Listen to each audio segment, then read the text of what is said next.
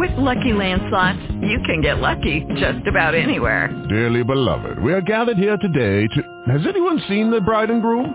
Sorry, sorry, we're here. We were getting lucky in the limo and we lost track of time. No, Lucky Land Casino, with cash prizes that add up quicker than a guest registry. In that case, I pronounce you lucky. Play for free at LuckyLandSlots.com. Daily bonuses are waiting. No purchase necessary. Void where prohibited by law. 18 plus. Terms and conditions apply. See website for details. Hi guys, Jonathan Gault here, staff writer for LetsRun.com. It's been one week since the NCAA Indoor Track and Field Championships, and as part of Let's Run's wrap-up coverage, I wrote an article about Andy Trouard of Northern Arizona, who was the surprising winner of the men's 3000 as part of that story, I was able to interview Andy's coach, Mike Smith, who is in his second year as the director of track and field and cross country at NAU. He's already had a lot of success.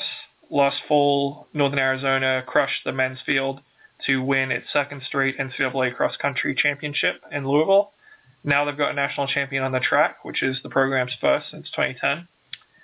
Normally, when I do an interview for a story like this, the audio just sits on my phone but I found what Coach Smith had to say so interesting that I thought it might be running uh, worth running as a separate podcast, just so you guys could listen to it as well. Some of this stuff is in the story, but uh, there's a good chunk of it that's new that didn't make the story as well. One of the things that really appeals to me as a fan of the sport is strategy, and if you listen to this podcast, you will you will realize how much thought really goes into coaching at the top level of NCAA competition I learned a lot from Coach Smith uh, talking to him for this podcast, and I hope you do as well. So without further delay, here it is. Okay. Um, so I guess, you know, I'm interested, were, were you surprised at all that you won the race on Saturday? Uh, I don't think I was. I don't think surprised. Um, you know, when when you're when you're when you have someone who's capable, when you have someone who's capable uh, and fit and ready, and you know, in a race like NCAA, I mean, I think we've you see time and time again that uh, you know these things are totally possible. Uh, I wouldn't, I guess to say, I wouldn't have been surprised if he didn't win because um, you're racing you know such a such a decorated runner in Justin Knight and uh, someone who um, can close very well. And so um, you know there was there were some amazing athletes in that in that race. And I mean we you know you especially when you look at the um, if it's tactical, you look at the speed of you got Knight in there, Grant Fisher, the Utah State skated split 356 the night before. I mean, you just had, you know, it's a, so the slower that goes, the more uh, outcomes become possible. Um, mm-hmm. And I would say, um, you know, there was one of those outcomes was that Andy could win, but um, you know, certainly was not a given. Uh-huh.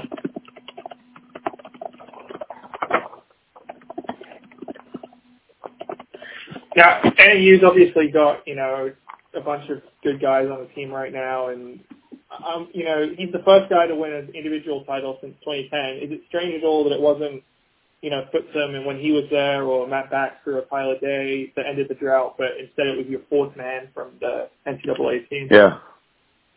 I, I think it's, um, I think it's just a statement about how hard it is to win one of those things, um, because you're talking about some of the best, some of the Diego Estrada, I mean, ran, you know, you have to look it up, check his five, but I mean, Diego Estrada ran like 13, 15 or something, you know, it, you're, you're talking about, you know, Futsum, um, you know, Matt was, Matt was second in the NCAA cross country meet, you know, that's some amazing athletes. I think really what it is is a statement of how, how hard it is to, um, to win an NCAA track championship and and forget how hard it is to win the traction shoot. It's just really hard to be there. But you know, I would say it's you know similar to making an Olympic team. You know, you got guys like Solinsky, you got people that that exit their careers and you know are really really accomplished. And there's certain things that just man just shows you. It takes someone going through their whole career at NAU and being as decorated as Diego or Futsum and not winning one to realize how hard it is to win. Yeah. Um, when did you first think that Andy had the ability to win an individual title? Well, when I first got to NAU, I had a period of time where I was coaching with uh, Eric Heins. We had uh, maybe three or four months together, and um, it was a really unique experience for me because I got to just assist, um, and you know he bounced some things off me, I bounced some things off him, but really it was a time to sit back and be an observer and a learner, and um, I, I did a lot of watching, listening during that time, and when you can see when, I looked at this guy Trouard, you can see he has he's got good acceleration, and when he winds up, I mean he can he can uh, he can push from decently far out. But he had in his head he wanted to be. This is a, a such a cliche story, but you know he because he can have success in the mile or the fifteen hundred. Um, he had made when I got there. He had just made the fifteen hundred outdoors um, at the regional meet. So in his head, he he'll run this cross country thing, but really wants to be a fifteen hundred meter runner.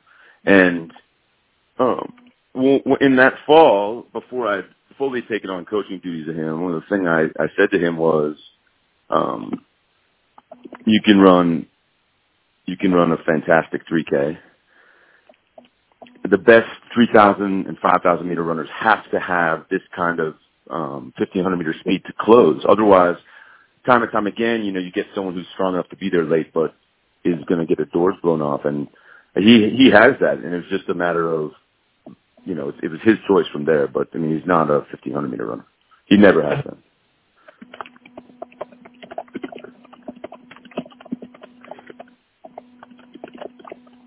Uh, when do you think he realized that?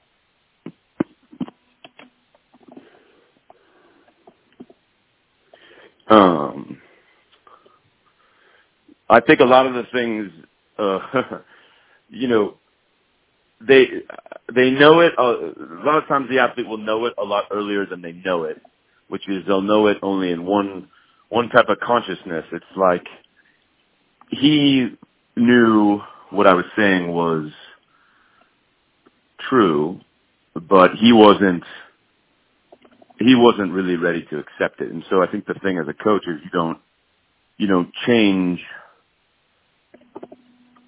the standard or you don't change telling them what's true, but you just wait for them to to realize it. And um I think we I think a really big moment for him was um he redshirted outdoor track last year and he um he ran the 5k at um what is it? Is it either Oxy or the USATF Middle Distance Classic, whatever that one is in um in May. Yeah. And um you know you know what I'm talking about. And um yeah. and you know he he he was finally in a race where not not asserting himself in the middle um and just trying to you know just kick in the end that was not going to work against these guys. And um he was there alone because he was redshirted, and I'm watching. And before the race, uh, we had a quick call, and I did just told him to take a risk in the middle. And I look, and he's you know in the, he's running this. He's in no man's land on the track, and he's really just sticking, you know, staying on the pace and committing to it. And I was like, this is the missing piece. This is a lot of times when you know you have a 15 guy that's um, his interest in the 5K is in not having it hurt too much and then being able to use the speed in the end. But the real breakthrough at that distance is going to be when you when you commit very very early on, and uh-huh. with no plan for what's going to happen late, and just trusting that you can do it. I think Bob Kennedy has a quote somewhere talking about trying to break 13 minutes in the 90s there and saying he hurts at 800 meters in. And um, that takes you could talk about that all day. It takes a lot for an athlete to realize that, and, and that moment when I saw him really commit in the middle of that race, especially with no one around him on the track, and just you know keep, keep clicking off 66s or whatever it was. You know, he he ran 13:36 um, that night, and I think that was a breakthrough to him of um, I can handle these paces. This is how you race the middle of these races. And it doesn't mean if I commit like that, I'm not going to be able to access my, my closing speed. So again, you have to wait for them to realize it. You can say it all day long. They have, it has to come, it has to come to them. Yeah. Very, very interesting stuff. Um, so, you know, last winter, I've been looking through his progressions and stuff. He didn't even make the NCAA indoor meet. And, you know, one year later, he's you know, he's taken down Justin Knight. He's the champion. What, what's changed? What's changed? What's changed is exactly um, exactly um, that exactly what I was just saying there. Um, yeah, we went to Iowa State last year. A big thing at NAU is, um, you know, we, we're gonna cross country is gonna is really important to our program, and so we're gonna ask a lot of those guys in the fall, um, and we want to be our best track runners in May and June. And so, uh-huh. you know, we we tell them we're going to train for outdoor track, and we'll we'll take a crack at something. Um, we'll let them go somewhere in February, and you know, and and and try to run something, but we're not going to chase anything. And and and so, as a coach, though, you got to really stick to that. And so last year, I said, hey man, um, you can go to Iowa State, you can run a mile or a 3K, and that's all we're going to do all season um, as far as you know trying to come down to sea level and really run a fast time. Uh-huh. And he chose the mile, and he chose to go out in dead last and kick at the end. And my question for him after that was, what did you what did you learn? What did that? What did we get from that? What did you learn? And he deservingly so didn't qualify for the NCAA meet. He he he ran a race that he won at Iowa State. I think he ran like right around four minutes, but there was uh, there was no risk taking on his part, and um, there was no there was nothing um, courageous there. And I give them credit because it's these things are really easy to write about, to talk about. It's really hard in a race to be like, okay, I'm going for it. I mean, it's really hard to do that. But the truth uh-huh. is, is that's there's not they're not growing. The athlete isn't going to grow um, continuing to use, continuing to run the same race they've always been running. And so, to show you really how far he's come, he chose to race a mile, not a 3K, and he chose to go out in the back and just hammer the last, you know, 400 meters, and he ran four flat, and he, he shouldn't have been an NCAA. Um, so the growth, what you're seeing here is um, a, very much a change in mindset, and uh, that's that's credit him with that. Mm-hmm.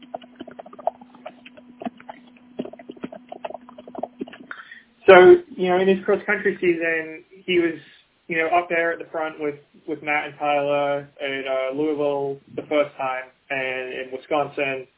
But then conference regionals, nationals, he, you know, fell back a little bit from that. Is that just that they're stronger 10K runners than him, or why, why do you think that was?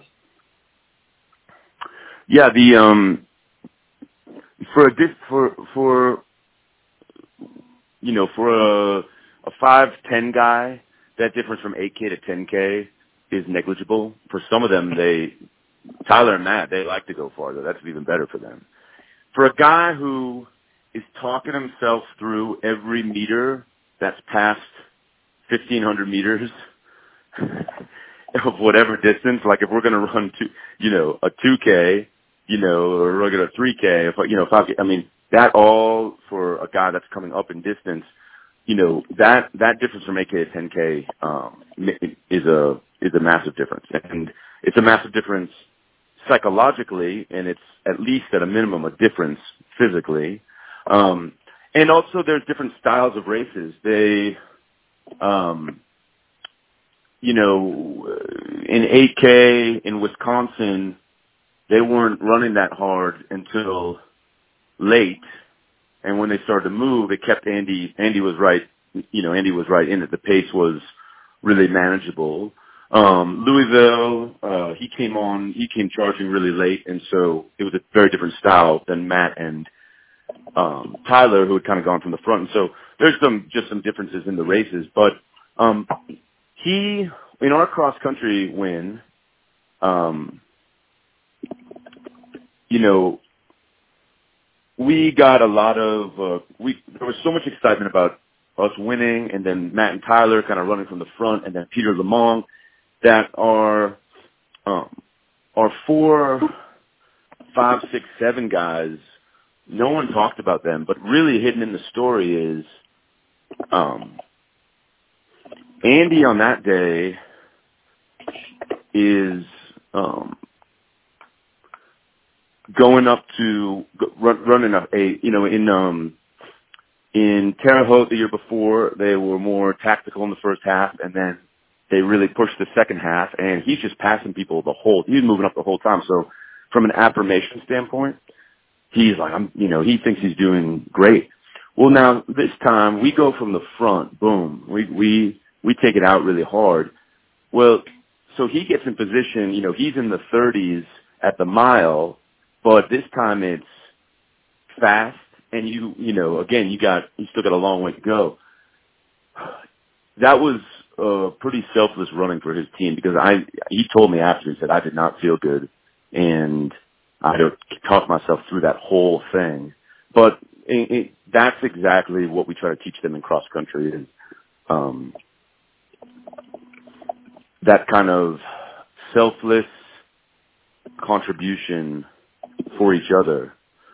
You know, um, Jordy Beamish was the same, and we, we had a guy that fell actually, Corey Glines, and most people would fall and just feel sorry for themselves for the next 10k running around the track. And Glines got up and passed all but 100 people. He was in dead last, just in case it came down to us. You know, we needed him or so. I, I mean, th- that they're doing that for their friends. They're doing that for each other, and um, so Andy's cross country race, when I'm talking to you about courage, um, that was that national meet was um, something he should be really proud of. I know I'm certainly really proud of him for that because that was um, not his, not a place where he felt really comfortable, and um, and I know he was he was suffering out there.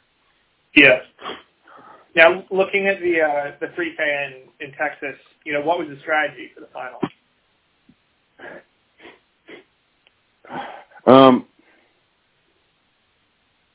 you know, when you get into these things, um, when I first started coaching, I would draw up these really elaborate race plans, and um, I've I've really gone away from that, and that it clutters the athlete's mind too much and leads to too much indecision out there. And on a 200 meter bank track, this indecision is is the death of you. And and so instead, what I try to do is let them know several scenarios they might expect. And after that, I, I really think the coaching um, has happened way, way before the meet. Um, and and in, in this case, it would be to let Andy know that he can run with every one of those guys. He can close with every one of those guys. And this will really just come down to to positioning. Um, when he got pretty frustrated in that 5K the night before because he kept trying to correct his position and get swallowed up again, um, and he had a lot of movement. And so when that thing really got going, um, he had exhausted a lot of uh, physical and emotional resources trying to get good position for when the real race began. And I think that positioning we got in the 3K was simply he was going to get off that line well and he was going to be up front. And um, I don't think we hadn't didn't have a specific uh, plan to lead, um, but we try to teach them not to be afraid to find themselves in the lead. And so when I think when he got there, he said, "This is fine," and um, and he was um, he was going to be he was going to be ready for um, anything that happened from there. we talk a lot about uh, winning the straightaways, and um, I think um, I told Joe Franklin this, but Josh Kerr's race in 2016 was a brilliant example of um, not letting not letting someone buy you. And um, you know, Cheserek made several really really good attacks, but if you can't get around someone before that turn begins at the end of a straight, um, you know, you're talking. It is really really hard to do otherwise. Um, the kind of acceleration you need and um, at at late stages of the race, you know, you're talking you're gonna have to be in a really different place than the person that you're trying to pass to get around. Uh-huh. Um, and so really you can break the track down into two 50 meter segments that have to be you have to be one. And um, if you watch Andy's race, he he uh, Knight got past him actually. I think I counted two times. Knight's body actually was ahead of Andy's body, but the turn the turn began, and um, instantly Knight has further distance to travel at only a slightly faster velocity. So interesting stuff. Um, yeah, I mean, I, I think I definitely noticed just World Indoors and US, sorry, and NCAA Indoors that positioning is is really crucial. Jeez, just and even more, you know, a 200 meter bank track. It's, I mean, that's why, like, in the history of the sport, like, the, you know, when Millrose was in New York City on a 160 meter bank wooden track, these guys, Marcus O'Sullivan, you know, Eamonn Coghlan, uh, Bernard Lagat, like, there are certain people, um, who were just masters at small bank tracks. And if you if you study those races, they're um, it's all about controlling the straights. And I would even say to another even level, you know, being slightly wide on your turn to make it even harder to get around. I mean, those guys are just masters of that. And so, you know, there's right. been some good examples. Um, you know, Centrowitz's uh, gold in Rio from the front. Um, you know, when it really got going, if you look with 400 to go, um, he does a little baby acceleration to maintain the lead going into the turn, and he does it again. Um, he does it again on the backstretch, and it, it's just this is our equivalent of studying film. You know, football, every other sport, this is film. This is, you know, this is we have to study this. This is uh, this is um, this is our equivalent of film is knowing how to run these races. Uh-huh.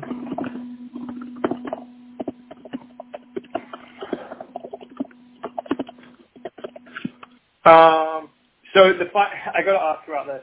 The final time I see him, I, I didn't see this live, but watching the replay, I see him sort of look over and he sticks his tongue out, and I think this was at you, and then he sort of stumbles but he recovered. You know, he trips on the rail, but he recovers and he wins. Did, did he say why he stuck his tongue out to you, or what was going through his mind then? Well, we had um, we we uh, I was there uh, at the five. Um, I was there in the uh, in the five k and also in the three k. Um, in that same position, and you know, he knew I was there. He's uh he's an emotional racer, uh and I don't I don't know if he you know we've had races where he's like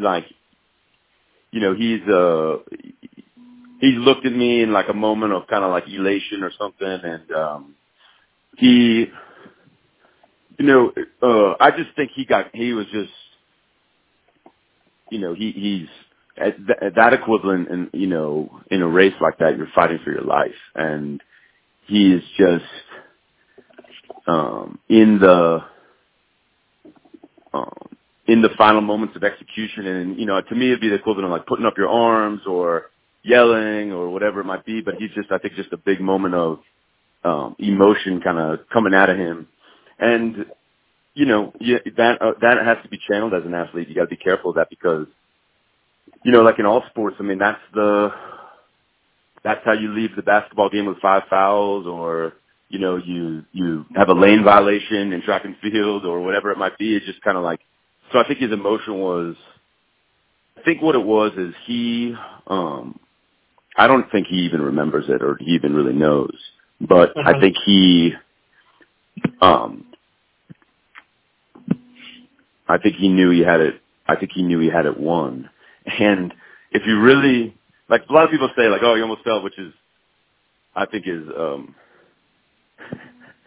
would be a whole other conversation. Like if the guy fell, which is a great lesson for him. But I think, um I think really what it is is an exercise in sheer emotion. You know, there's if you look at Ryan Hall at the finish line of 2007 when he ran the half American record, there's, there's the emotion just coming out of him. When you look at Ryan Hall in the 2007 marathon trials when he went like 102 in the second half of that course, I mean, he just has like, he's just screaming. I mean, it's just like veins bulging out of his like neck. Like he just like, you know, when you look at Alan Webb's, um, I think when Alan Webb won USA's maybe mid 2000s, there's a finish line picture of him just like, just screaming, just he like, so I think with Andy, it's just a it was just a kind of a, height, a moment of heightened emotion. But it's what actually, which you know, a lot of people are like, "Oh man, he he almost fell." But to me, that's not the crazy thing. If he almost fell like that, that's on him. The crazy thing is, you want to know what the craziest thing is? The craziest thing is, he knew he had won.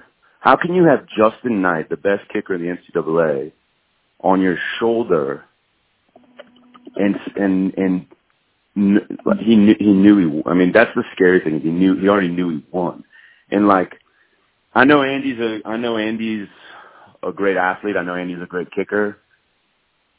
He has a level of confidence in certain situations that is all you can do is step back and just all you can do is just step back and and uh and witness it and be an observer of it. But I can't can't take credit for it because you you're telling me you got Justin Knight like you know I, to me it's like what I mean look at Knight look at Knight's finish against collegians in the last two years and it's just and 50 meters to go and he's on your shoulder and you you know Andy he already knew it was done and um that to me is like the the part where I as a coach just step back and go you know this is something that this kind of confidence is something that is uh, is very rare.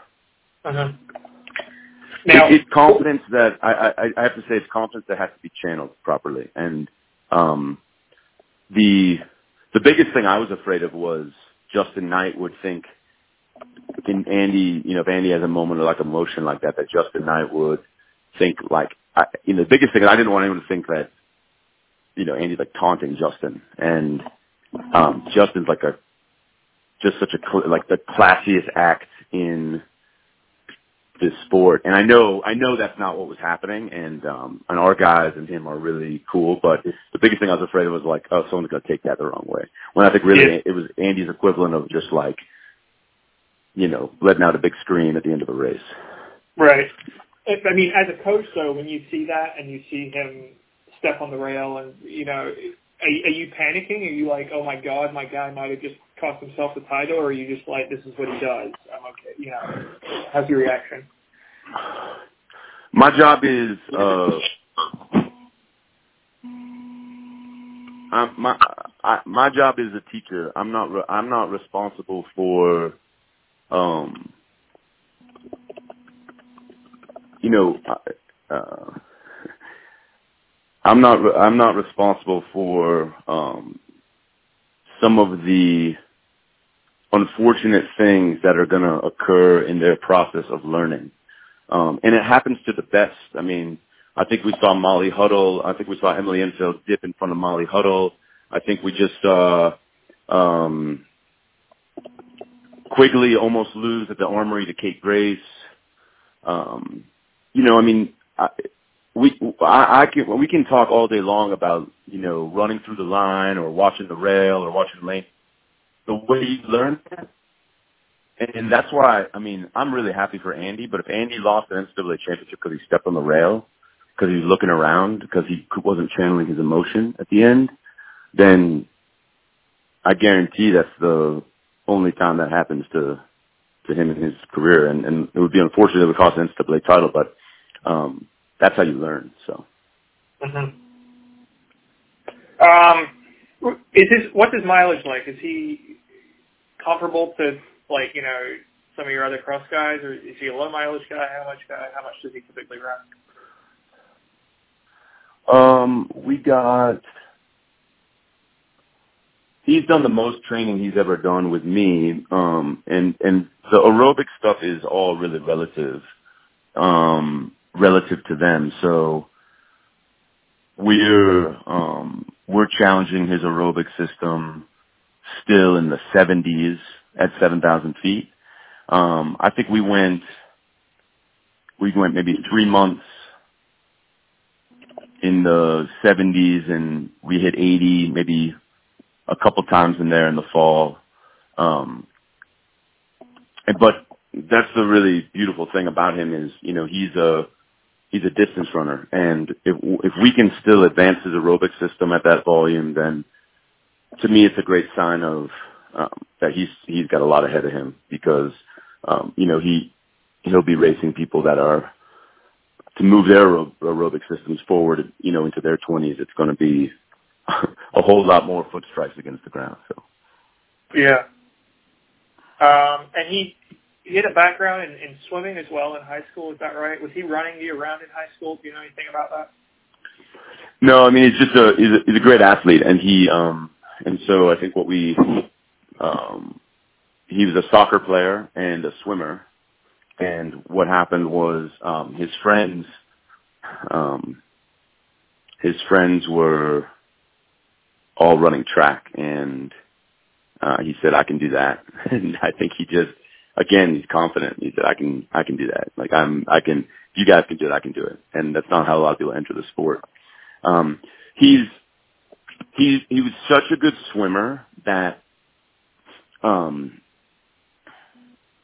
when I first got to NAU he um told me that he thought he wouldn't be he didn't want to come back for a fifth year because he wanted to pursue triathlon. And um and I said, Okay. I I thought we would just work together for a few months last year. And then at some point he came in and he said, uh, I want to keep I want to keep exploring track and field. I mean, that was just a year ago that he thought he wasn't even going to be at this NCAA meet because he was going to go try to pursue triathlon, which I'm sure he'd be great at that as well because he's he just thinks he can do things. So did that might be something if you if you haven't have you talked to Andy yet? No. Yeah, if you if you talk to him, that would be something to ask him. Like, you know, he thought about leaving at the end of four years to, you know, to go to triathlon, and maybe he will tell you about something changed in there. Yeah. Did, I mean, did you how, did you talk him into staying, or how, do you know? I guess did you play any role in that, or is that something I should try to get? Yeah, I I I definitely didn't talk him into. I didn't definitely didn't talk him into staying. I think I I I think my style is I I pretty much agree with whatever they say, and then just try to give them things to think about it differently. And um, you know, I think we probably got him to stay by me not trying to get him to stay and just letting him know what's possible and letting him know you can do this with the best people in the country if you wanted to. Yeah. But I'm sure, yeah, I'm sure of that, very sure of that. But again, the guy who was a year ago, I mean, he, he wasn't, you know, he wasn't, he wasn't going to win an NCAA championship. He didn't even make it NCAA. He was, this was going to be a big change in, um, belief, commitment in the middle, style of racing. So. Yeah. Um, so if, if your number four guy at NCAA's in cross country can win an NCAA title in a track, I'm curious, how many guys do you think on your roster right now are capable of winning an individual national title? Um, yeah, we I think we have we have um, I don't know. I think we probably have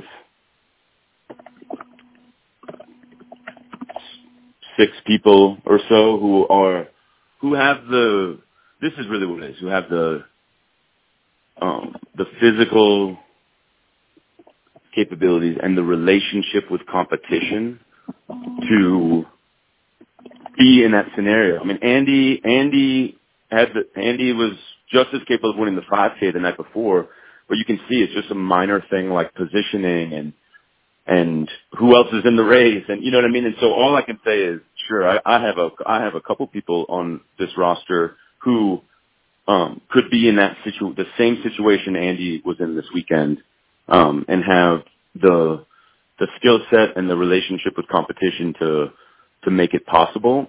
But again, you could you could live ten NCAA careers over in your life and you know the dice rolls a certain way and you know you don't have a championship. But that's why we can't assign our happiness to these things. You know you can't like like you can't assign it's just so i mean it's just so it's so random right? I mean it's like imagine if it was like well if andy wins you know um then you know life is great and all i mean it's just like he just as easily couldn't have won and and you know you can't it's just such fine margins. I mean it's literally does someone lean forward or not? I mean did did someone get food poisoning? Did someone is someone boxed in? Is someone i mean it's just that that's all it is. And um and so that's why you can't assign happiness to these championships.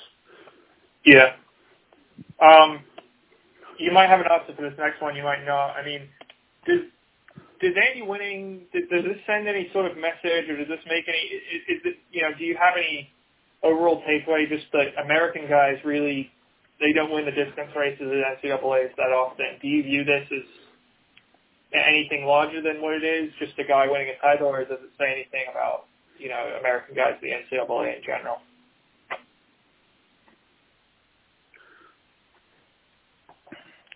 Um, yeah, I um, I believe the NCAA is a beautiful system to learn racing. And as the sport, you know, as the sport um, encourages time trialing and the more we celebrate times, we're we're going to um, dumb down collectively or um, our tactical capabilities. And championship racing at the highest level of the sport um, is not rabbited, and it rewards uh, racing, tactical racing.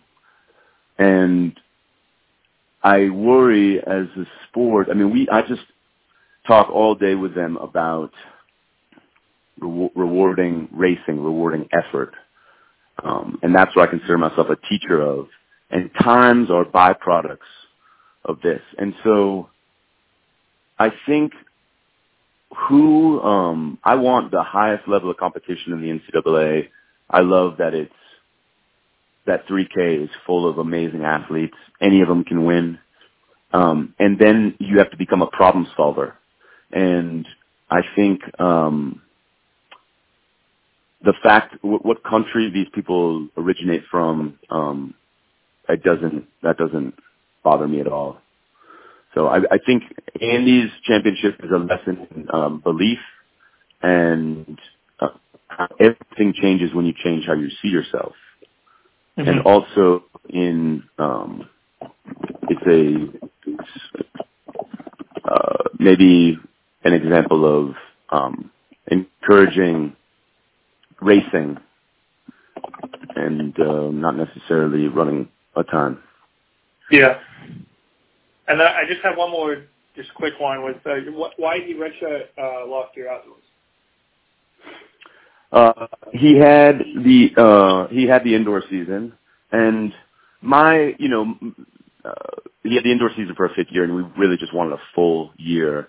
And it was the logic being that um, you know, he he had been banged up a bunch in college, and so uh, I knew that you know he, the you know the stuff we were gonna do together, the you know my system. He he I really wanted to have a year with the drills, and uh, you know I, I just thought you know the one year later he was gonna be. um He's going to be in a lot better position than one year ago, and and I think that it'd be mean, you know, last year, 330 and 1336, I mean, he would have great in the NCAA, but I think in, um, in 18 compared to 17, you know, he's got a, um, you know, have other, got a whole other level of skills and confidence. And, you know, that's just, we had more and more months of, um, that aerobic foundation and, you know, at altitude. Great. Um, yeah, that, that, I mean, I think that's everything I wanted to cover. I, I appreciate uh, the time. Like, is there, I guess, is there anything else I missed, or anything else that's important to know that we didn't discuss? Um, no, that's that's it from my end. And I, John, I just want to say thanks. Um, thanks for you know, it's it's it, we're really proud here, um, but we we we know that you got to, especially coming off a weekend like this, you got so many stories you could write about. And so, just wanted to just say thanks for thinking of us and thinking of Andy and and you know sharing his story with other people because I know you got you got some fantastic stories out there you could feature. Okay, guys. Well, that's going to do it. I hope you enjoyed this edition of the podcast, and this might become something we start doing more often moving forward. It depends. If I keep getting good interviews for feature profiles, we may end up running a few of those as podcasts as well. So stay tuned, and thanks for listening. Hey guys, it is Ryan. I'm not sure if you know this about me, but I'm a bit of a fun fanatic when I can. I like to work, but I like fun too. It's a thing. And now the truth is out there. I can tell you about my favorite place to have fun. Chumba Casino. They have hundreds of social casino style games to choose from with new games released each week. You can play for free anytime, anywhere and each day brings a new chance to collect daily bonuses. So join me in the fun. Sign up now at ChumbaCasino.com. No purchase necessary. VGW. Void were prohibited by law. See terms and conditions. 18 plus.